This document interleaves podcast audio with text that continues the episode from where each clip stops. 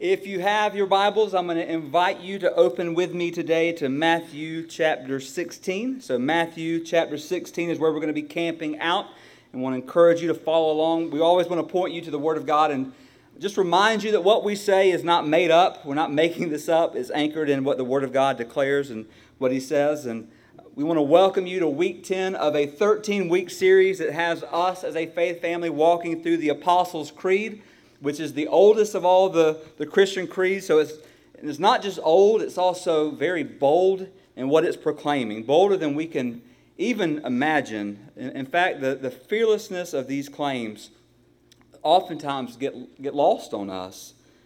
As we said from week one, when the early Christians stood and recited this creed, it was simultaneously their greatest act of rebellion. They were rebelling against um, what Rome was telling them to proclaim. They were rebelling even at the risk of their lives. They were rebelling. And at the same time, it was their greatest act of allegiance. They were united together based on what they believed and what they had rejected and what had brought them together, namely um, Christ. And this morning we're, we're switching gears as we come to the phrase, the Holy Catholic Church, the communion of the saints. And we don't believe that this is two phrases, but we believe this is kind of one phrase that helps distinguish who we are as the people of God and just kind of um, give us a picture of the community that we are a part of. And up to this point, the Creed has given us a picture of who God is. And just remember, anything we know about God um, we know because God revealed it to us. None of us discovered something that God didn't want us to know, and God said, Well, I guess I got to give it to him. No, everything that we know about God, God revealed um, it to us. And one of the ultimate things that God has revealed to us as His people is that He is triune in nature, meaning He is Father, He is Son, He is the Holy Spirit, three persons and yet one. And although it's confusing to us, it is certainly not confusing to God the Father or God the Son or God the Spirit. They have it all figured out. Um, we are the ones that oftentimes lack in understanding how it all works together. And when we think about the Trinity, we think about three distinct persons, one God, who live in perfect unity, who live in perfect fellowship, meaning that when we understand the perfect fellowship of the Godhead, we realize that God didn't create us because he was lonely. God didn't create us and look at us and said, You complete me. That is not the picture that we see um, in, in Scripture. So the question becomes if God didn't make us because He needed us, then why did He make us? And the ultimate answer is God made us for His pleasure God made us as objects of His love. Or, as we say oftentimes, we exist or we were created to glorify God and to enjoy Him forever. So, we were created, we exist to glorify God, to enjoy Him forever and ever and ever. And in enjoying Him, we are able to enjoy each other.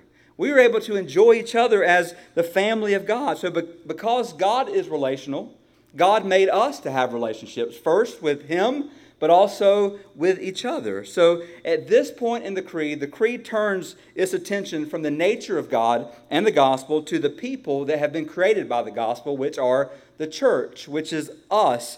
Um, if you are a born again believer, being part of the church, and if you want to know what God is up to, or what God has been up to, or what God will be up to in the in the universe, just know this: God is reconciling us a people to himself through his Son.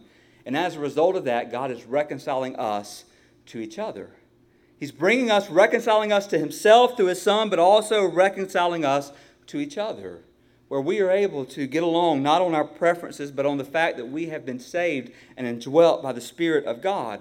I love the words of Michael Horton here, who says, From what God does in history, we are taught certain things about who He is and what it means to be created in His image fallen and redeemed, renewed, and glorified in union with Christ. As the Father creates His church in His Son and by His Spirit, we come to realize that this covenant community is what it means to belong to it. What kind of future is promised to us in Christ, and how we are to live here and now in light of it all. So, we need to understand what it means to belong to each other as the people of God, what it, what it means that how we are to live as the people of God. And when we started this series 10 weeks ago, I knew that there would be two phrases that would probably cause some issues and probably some confusion um, for us when we got there. The first phrase, of course, was He descended to hell. We're going to recite that in just a second. And when we said that, I could feel the collective um, wondering well, did He? Did He descend to hell? And you know, we addressed this on our Good Friday service, so some of us weren't here, but here's, here's the answer. Did Jesus descend to hell? And we say yes and no.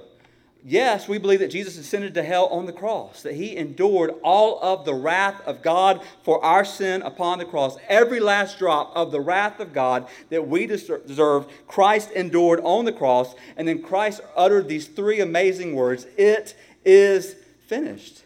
Meaning, I don't have to suffer for sin anymore. So, if Jesus did descend to hell, it meant that it wasn't finished. But we believe it was. Secondly, if Jesus descended to hell, then what he told the thief on the cross, today you'll be with me in paradise, wasn't true. So we believe that Jesus died. He descended to death. We believe that. And we believe that on the cross, Jesus went through hell. He went through hell for us. And that is the, the picture that we hold to. And you might say, well, then why do we keep it in the creed? Why do we recite it? And we recite it because of course, that phrase wasn't added until um, the sixth century, but we recite it to remind us that Jesus did endure hell, that he endured hell for us on the cross. And then, of course, the second phrase that I knew would bring confusion is that the phrase we come to this morning, the Holy Catholic Church, the communion of the saints. And I know that each time we declare that, some of you are thinking, I thought we were Baptist. Apparently, Mike is going to make us Catholic. And trying to figure that out, or I know when we say it, some of us maybe get uncomfortable by it. And before we dive into the, that phrase or this phrase and the complexities of it, I just want to begin with the beautiful word church. It's a word that we use. In the Greek, uh, it is um, ecclesia, and it means to call out, to call out of, to call out of the world. And although the literal meaning is that, the problem is that sometimes we have the definition um, and we, we kind of just stop at being called out and forget the fact that not only are we a called out people, but we are also a called together people. So a lot of people live the called out part. Um, I, I'm called out of Christ and just live that way, but we don't live the called together part, that we are called together. So, in order to help us there, understand this we are an assembly, assembly of, of Christians, assembly of saints who have been called out of the world and have been called into the family of God. And that is who we are as God's people. So, with that said, what we're going to do, if you're able, I'm going to ask you to stand. We are going to recite the creed together, and I ask that we do that with deep conviction um, and, and passion in what we're saying. Then we're going to let the creed point us to the Word of God. And we're going to read Matthew 16, um, verses 13 through 20 together. So, if you can, we're going to begin by reciting that creed together. I believe in God the Father Almighty creator of heaven and earth, and in Jesus Christ, his only Son, our Lord, who was conceived by the Holy Spirit, born of the Virgin Mary, suffered under Pontius Pilate, was crucified, dead, and buried. He descended to hell. The third day he rose again from the dead he ascended to heaven and sits on the right hand of the Father Almighty, from whence he shall come to judge the living and the dead. I believe in the Holy Spirit, the holy Catholic Church, the communion of the saints, the forgiveness of sins, the resurrection of the body, and the life now, if we can look at Matthew 16, so the creed always points us to the authority of God's word. Beginning at verse 13, it says this Now, when Jesus came into the district of Caesarea Philippi, he asked his disciples, Who do people say the Son of Man is? And they said, Some say John the Baptist, others say Elijah, others Jeremiah, or one of the prophets. He said to them, But who do you say that I am? Simon Peter replied, You are the Christ, the Son of the living God. And Jesus answered him, Blessed are you, Simon Barjona, for flesh and blood has not revealed this to you, but my Father who is in heaven. And I tell you, you are Peter, and on this rock I will build my church, and the gates of hell shall not prevail against it. I will give you the keys of the kingdom of heaven, and whatever you bind on earth shall be bound in heaven, and whatever you loose on earth shall be loosed in heaven. Then he strictly charged the disciples to tell no one that he was the Christ. Let's pray together. Fathers, we come to your word, to the creed, Father, to this beautiful picture of us as the Holy Catholic Church and the communion that we have as saints. Lord, help us to see the beauty of this. Help us not to miss, God, just the, the beautiful picture of what you have created, what you have designed. Or, Jesus, what you died in order to build and purchase. God, just open our eyes, open our hearts, open our ears to your word and to your spirit. We pray these things in Jesus' name. Amen. And you may be seated. So, the first thing I want to do is kind of get through this picture of Matthew 16 and kind of just lay a foundation. Then we're going to kind of unpack uh, the two uh, phrases or kind of split them in half and see them as two phrases, even though it's, it's one, and just do that together. And it's important for us to understand when we think about what we just read that Jesus was the first person to ever mention the word church. Unfortunately, this verse, or th- these verses, excuse me, have um, the text has been abused um, and misunderstood throughout church history, um, particularly when it comes to Peter, meaning that uh, Roman Catholics interpret these verses to mean that Peter is the rock upon which Jesus would build the church. And for that reason, Peter is the first pope in a long line of successive popes. Um, we, however, on the other hand, do not see it that way. We see it quite differently. Instead of believing that Jesus was referring to Peter as the foundation of the church, we believe that Jesus was talking about um, Peter's declaration. What Peter said in this moment when Peter said, You are the Christ, the Son of the living God. And what we believe is that that, that in and of itself is the rock upon which the church is built. That foundation, that confession that Jesus Christ is the Son of God. And while Scripture points us to the, Peter's instrumental role in the church in Acts 2. He stands up, he proclaims on that first day of Pentecost. We understand this. This text is not about a supreme pope, this text is about a supreme Savior. It is pointing us not to Peter, it's pointing us to Jesus, that he is the Christ. He is the Son of the living God. And anytime the gospel is proclaimed, the church is being built. Every time the, the gospel is being proclaimed, the church is being built. And know this Jesus is the builder of the church. Jesus said, I will build my church. Therefore, churches don't come into being just because a majority of people vote them in. That is not the picture. If you think that's how churches come into being with we get up and we do a vote, and if we vote it in, then therefore it's a church. No, Jesus builds his church. And According to him, the gates of Hades or the gates of hell will not prevail against his church. In fact, I love this that in ancient times, cities were always built with huge walls and very secure gates. But even though that was the case, oftentimes when, when battles took place, the enemy would often attack the gates first because they knew if they could get the gates, then the city would soon crumble and soon fall. Well, Jesus mentions here the gates of hell or the gates of Hades, referring to death, referring to the, the gates that, that, that death kind of takes over. And, and these gates continue to push forward and continue to lock people in. And what Jesus is saying here is this I'm going to die, I'm going to be buried. These gates are going to close me in, and I'm going to bust out of them because they will not prevail against me, nor will they prevail against my church. Brothers and sisters, if it couldn't hold him, it won't hold us.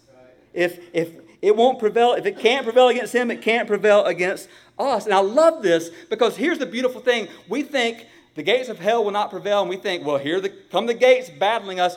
Who uses gates for a weapon? Nobody. Therefore, the gates aren't a weapon. We're the ones that have the weapon. We're the ones that have Christ. Therefore, the gates we push back because the authority of Christ that we have. Let's stop seeing death and Hades and hell as the weapon. No, we have the weapon. And all of that is defeated. So, with that fleshed out just a little bit, and maybe I just brought more confusion um, than clarity, and if so, we can talk later. Um, I want to cover the phrase I believe in the Holy Catholic Church, the communion of the saints. We embrace, we hold fast to God's revelation of Holy Catholic Church, the communion that we have together. And we, we believe that it is a glorious truth, and we believe it is a beneficial truth for us as God's people. So we're going to take um, this long phrase and separate it in two, and then kind of let these two truths just rise to the surface. So the first truth we're going to unpack together today is this the church of Christ is universal. So the church of Christ is universal. So when we say the Holy Catholic Church, it is not a reference to the Roman Catholic Church. The word Catholic there means universal. It means um, general, concerning the whole, universal. It was first used in this sense in the second century when Ignatius of Antioch declared, Where Jesus is, there is the Catholic Church. It means it's universal, it's all across the globe. When we say we believe in the Holy Catholic Church, what we are saying is this Christ Himself is the foundation, and all who have trusted Christ as Savior and Lord are members of the universal church.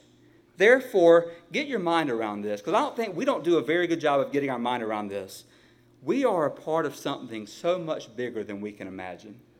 Oftentimes, we think our church is just our four walls and wherever we attend church, and we forget the fact that church goes on so much further than Jacksonville, so much further than America. It goes into all of the world. We're part of a people who, from the beginning, of mankind God called to himself. We're a part of that. We're a historic people.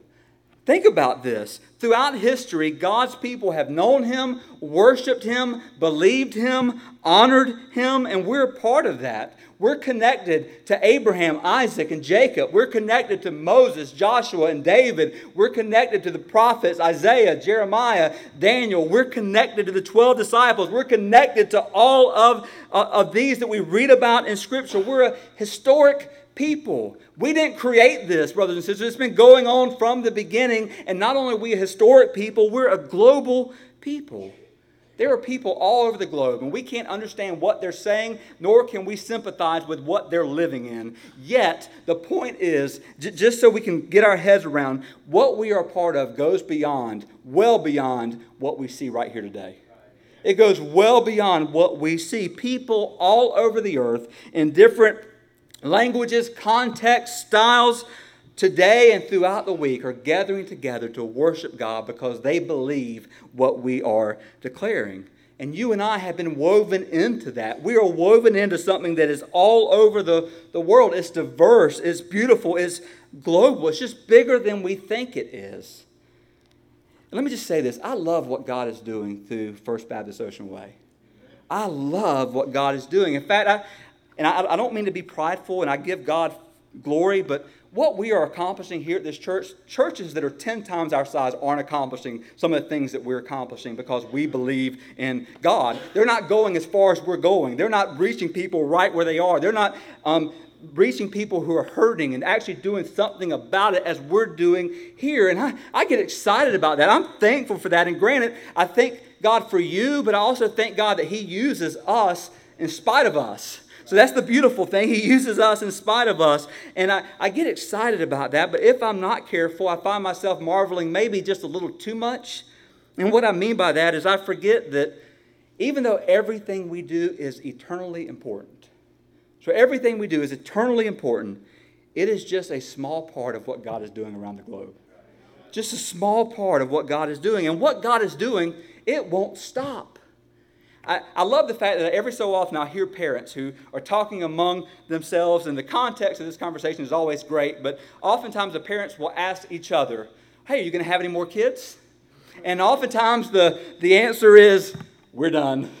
We are, and like I said, the context of that um, is is really big and really huge. But I hear parents all the time, nope, we're, done. We, we have enough. Um, God says stop. But here's the beautiful thing if God were to answer that question, God wouldn't say, I'm done. God would say, No, I'm, I'm going to keep going. We're going to keep we're going to keep claiming and adopting and saving people from all over the world, and we're going to bring them into the family. The Bible says once you were not a people, and now you are a people. So when we say the Holy Catholic Church, we are referring to people everywhere Eh, all over the globe who are worshiping the God that we worship. And this is why we encourage every member of our church to, to be a part in some form or fashion in world missions. Let me just speak on my own experiences real quick. There is nothing more humbling and there's nothing more mind blowing than watching men and women of different tribes, different contexts, different languages worshiping God, whether it be in a small, hot room, whether it be outside in a hot area, and yet they are getting after God. They're getting after God. I mean, we, I remember in India, we went to one of the pastor's house who lived right behind the church. And right when we walked in, he said, um, just be careful for cobras. And I was like, oh no, I, am not going in. If, if you living among the cobras, brother, that's not me. And I'm just thinking, just think about this context.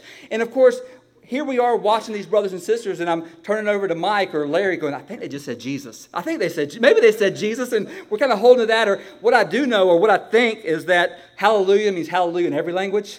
Every country I've been to, I get hallelujah. I, have got that. But there's something so that it kind of, I guess, burns inside of you when you see that we are caught up in something that's so much bigger than us.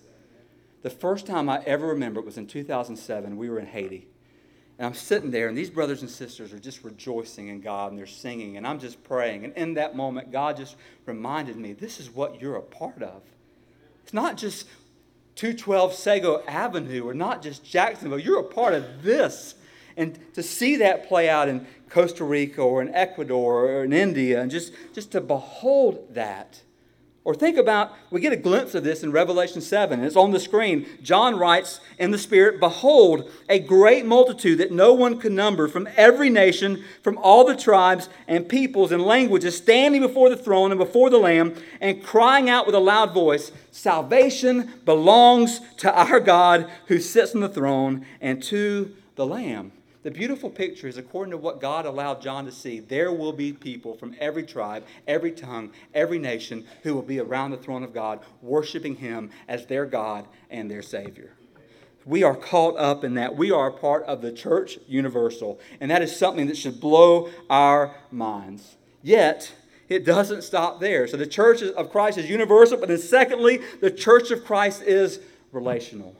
The church of Christ is relational. So the the creed moves from our position inside the universal family of God to the communion of saints, which is where we cross, where our lives cross paths, where we come together, where our lives collide in a meaningful way. And this happens in a local gathering like this, like we are a part of. The, the church is not just an abstract idea. The church is a concrete idea. It exists, and it exists within community, and it exists for community. This week I read an amazing definition of the local church I love, and it says this A local church is a group of Christians who regularly gather in Christ's name to officially affirm and oversee one another's membership in Jesus Christ. Listen to that to officially affirm and oversee each other's membership in Jesus Christ and his kingdom through gospel preaching and gospel ordinances. And we are participating in these ordinances today baptism and then communion. And just understand that while it may seem popular in our culture to believe that you can be a Christian without being committed to a local church, that idea is completely foreign from the Word of God you will never read a scripture or see it encouraged to be a part of the body of Christ and say, but I'm really not going to, I love Jesus, but I really don't like the, the church. Listen, being a part of the body of Christ is essential to being a disciple of Jesus Christ. In fact, there are over 50 one another verses um, in the New Testament that speak about our obligation to each other in the local body of believers. I'm not going to read them all. Many of them repeat themselves, but I am going to read, I'm, going to read some of them this morning. And as I read them, let, let me lay this before you. If you are not living out these one another verses with other brothers and sisters, you are missing out on the whole of what Christ came to build. You're missing out on what Christ wants to accomplish in you and through you. And I know sometimes we go, Well, I have my wife and I have my family, and I do too. And I am thankful for that accountability and that amazing responsibility. But let me just say this I'm also thankful for brothers that God has given me and put in my life that I am able to speak into them and they are able to speak into me. And we need that. If we set ourselves apart from that or cut ourselves off from that, we are putting ourselves in danger. But just think about what Scripture says love one another, be devoted to one another, serve one another. So the gospel has changed our lives so that it propels us to serve and love others. Goes on, honor one another, live in harmony with one another. Remember, Blessed are the peacemakers, not blessed are the troublemakers. So just keep that in mind. He go, goes on, help one another, accept one another, have equal concern for one another, carry one another's burdens, be kind and compassionate to one another. Let me just lay this before us this morning. You will never be compassionate for someone that you don't know their story. If you don't know their story, you're going to see them as a problem. You're going to see them as messy. You're going to see them as someone you want to stay away from. But when you begin to hear their story, understand their story, and love what God loves, you're going to have compassion upon them. Then it goes on forgive one another, bear with one another, encourage one another. Here's the tough one confess your sins to one another. Ooh. Ooh, that gets a little hot in here pray for one another, commit to one another. And these things happen not here in the midst this big uh, group, but it happens when we gather together in smaller groups that we can live out these things together. Let me just say this the, the one another verses are impossible. They're impossible if you only attend church, but you don't belong to one. Let me say it again living out the one of the verses are impossible if you only attend church, but you don't really belong to one. For ultimately, all of these things that are really good for us, we, we're going to be worked out as we live um, our lives out together. I tell you, I love this church. My family loves this church. I, I love the fact that Malachi has been here for a year and a half and he loves his church. This past week, I was walking up to Sheffield, and there was a teacher there, a, a, a worker. Her, her name is Miss Church. And I said, Malachi, say hey to Miss Church. And he said, You're not Miss Church. I have my church. And she was like, No, my name is Miss Church. He said, No, uh, you're not my church. My church is my church. And I said, He really loves his church. And she said, Well, that's really good. And I, I wish to God more of us really loved our church um, in, in that way. But here's what I've learned there, there's really two reasons why people give, why they don't join the church. One is that they put their eyes on all the messed up people within it, what they call hypocrites. So, therefore, because all the hypocrites that are in the church, they stay away from the church and they say, I don't want nothing to do with it. Apparently, those people are looking for a perfect church without realizing they would never be allowed in. So it's amazing how that works. I want the perfect church, and then I wouldn't be allowed to join it. It's amazing how that happens. Last week I came across uh, an amazing, um, some amazing words from Bob Russell, and I must say I stole these from Jordan, who, who posted these. Um, but these words are incredible. And he says this just because someone plays Beethoven badly doesn't mean Beethoven was a bad composer. And just because someone lives the Christian life poorly doesn't mean that Jesus isn't worth following. God doesn't ask you to be like Christians, He asks you to be like Jesus. So just understand that picture. Yet, pursuing Christ while ignoring the body of Christ, ignoring what Christ died to build, is to reject the purpose of Christ. It's not good enough to say, I love Jesus, I just don't like the church. Let me just give my example.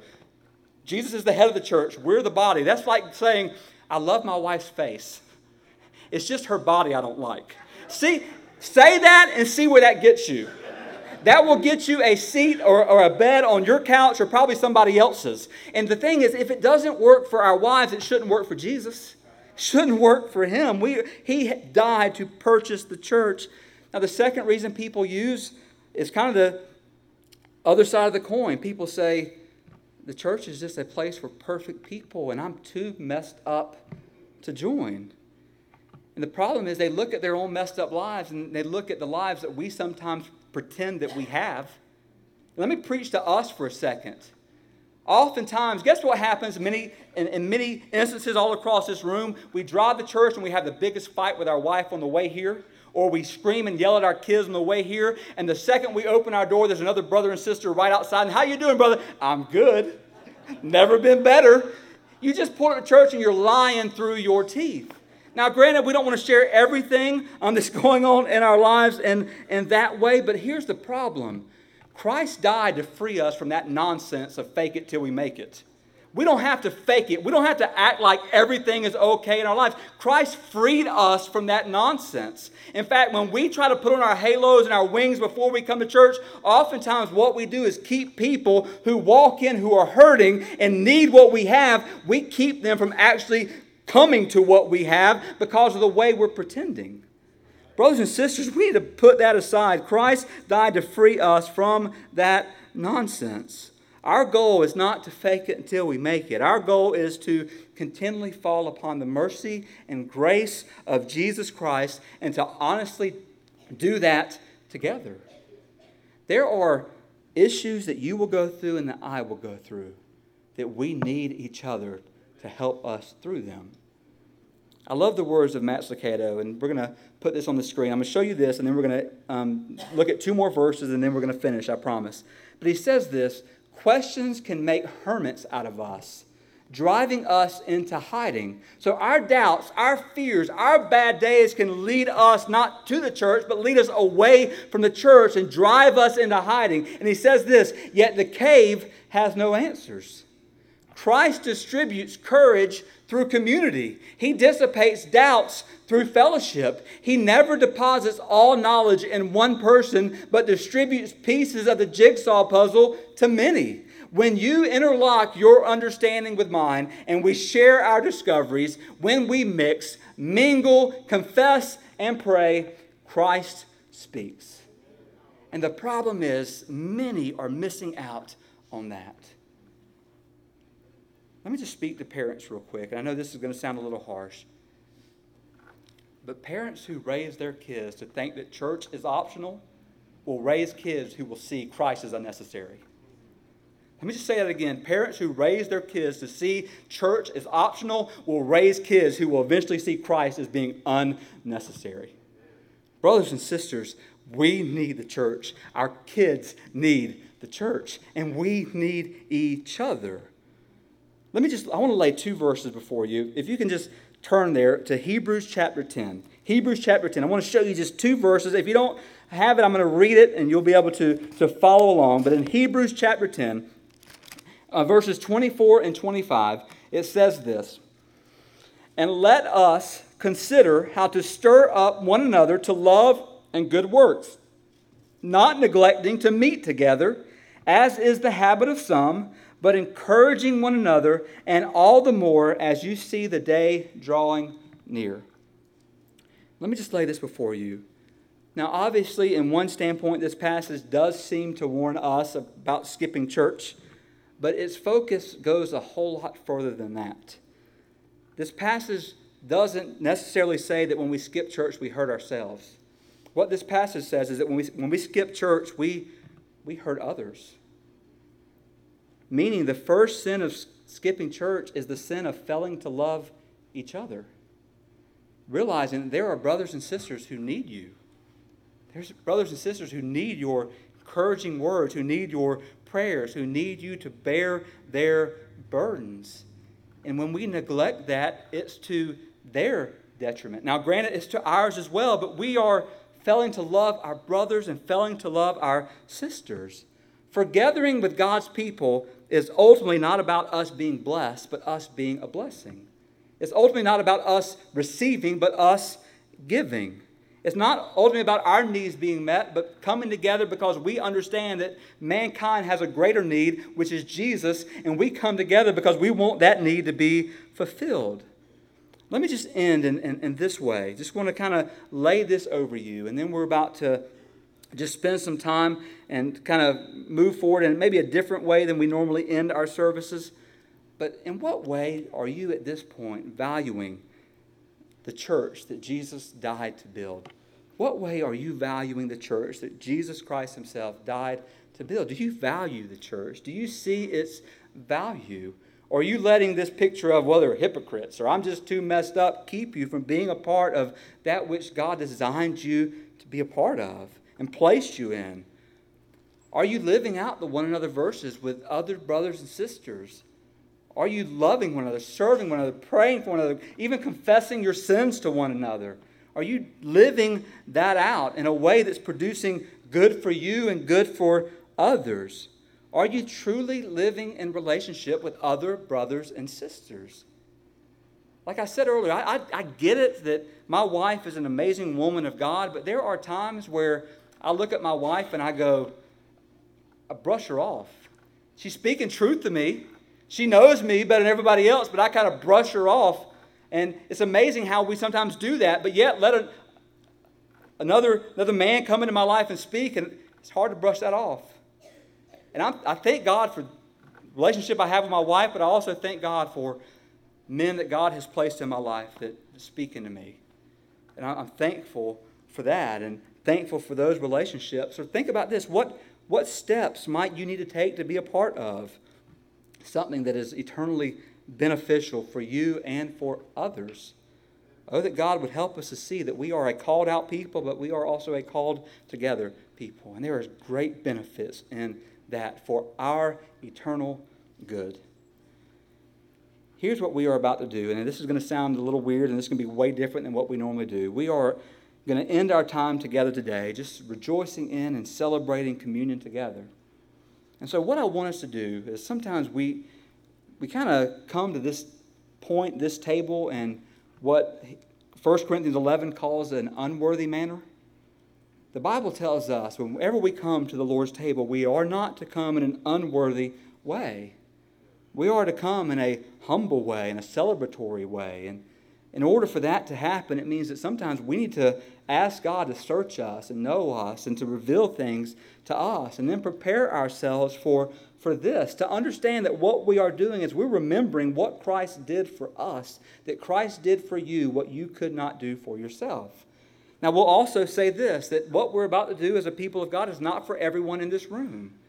If you are not a follower of Christ, we would beg you do not participate in this. Um, this is for followers of Christ. Jesus um, was very clear in that. Scripture is very clear on that. Um, if you are here and that's you, we ask you to participate in this way. Watch us. And I pray that what you'll see is people who are humbled, um, humbled at this table that we come and we're recognizing that it is the broken body of Christ, it's His shed blood for us. Or as we've said, the gospel can be defined in four words Christ in my place. It's the picture Christ in our place. So we're going to just call you right now just to go to the Lord in prayer right where you are and just seek the Lord right where you are. Just spend some time praying, and then I'm going to pray, and then we're going to stand you up and kind of tell you what's going to happen um, next. So let us pray together.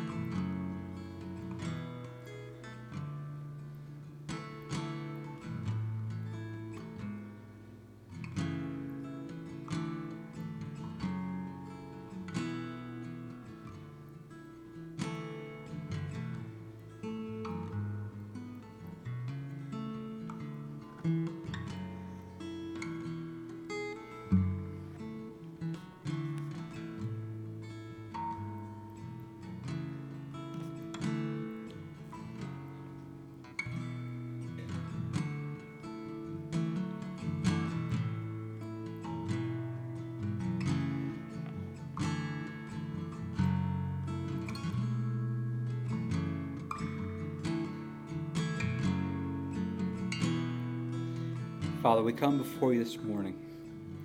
And Lord, we thank you for Jesus. We thank you that he has done for us what we could never do for ourselves.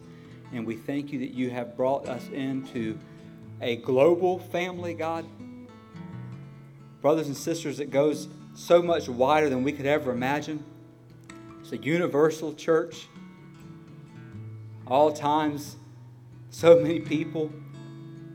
But also, it's a relational church, and we thank you, God, for the churches that you have placed us in. We thank you, Father, for the brothers and sisters that you have placed in our lives, and help us, Lord, not to neglect you, not to neglect the gift that you've given us through your Son, but also help us not to neglect each other. God, I pray that you would just put brothers and sisters in our lives that we can live out the one another verses with. God, our human nature is we run from accountability. But yet, your word tells us there's benefit. It's beneficial to have accountability in our lives. It would help us to put ourselves in a, accountable relationships with other brothers and sisters who walk with us through life, who miss us, who hold us accountable. Thank you for the church. Help us to give ourselves to it. God, I pray for anyone in this room today that doesn't know you, that today would be the day of salvation for them. Today would be a day that they understand that they are lost in sin, that they cannot save themselves. And Jesus, you have done for them what is necessary for salvation. Help them to fall upon you, to lean upon you, to confess and acknowledge, Jesus, that your shed blood, your broken body, you being buried, rising from the dead, all a part of your sinless life, sending to heaven, Lord, it brings salvation to us. It affirms it in our lives. Whoever shall call upon the name of the Lord shall be saved. Lord, as we approach this, your table, we do so in a humble manner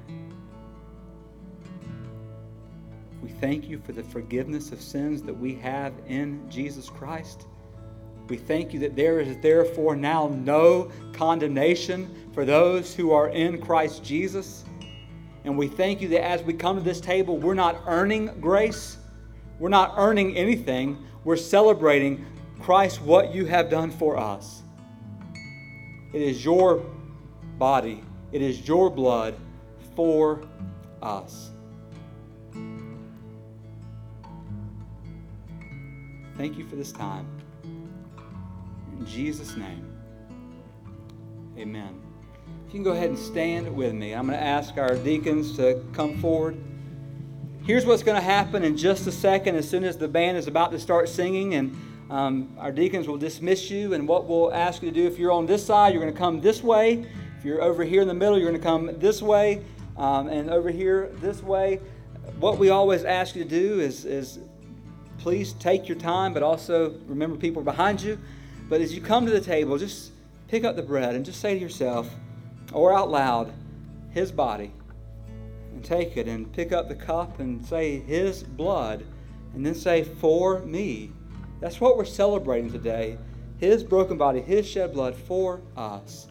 And then make your way back to your seat and continue to stand and just sing with us that we are able to come to Christ something beautiful that takes place in this moment. So let's pause and let's humbly come to this table.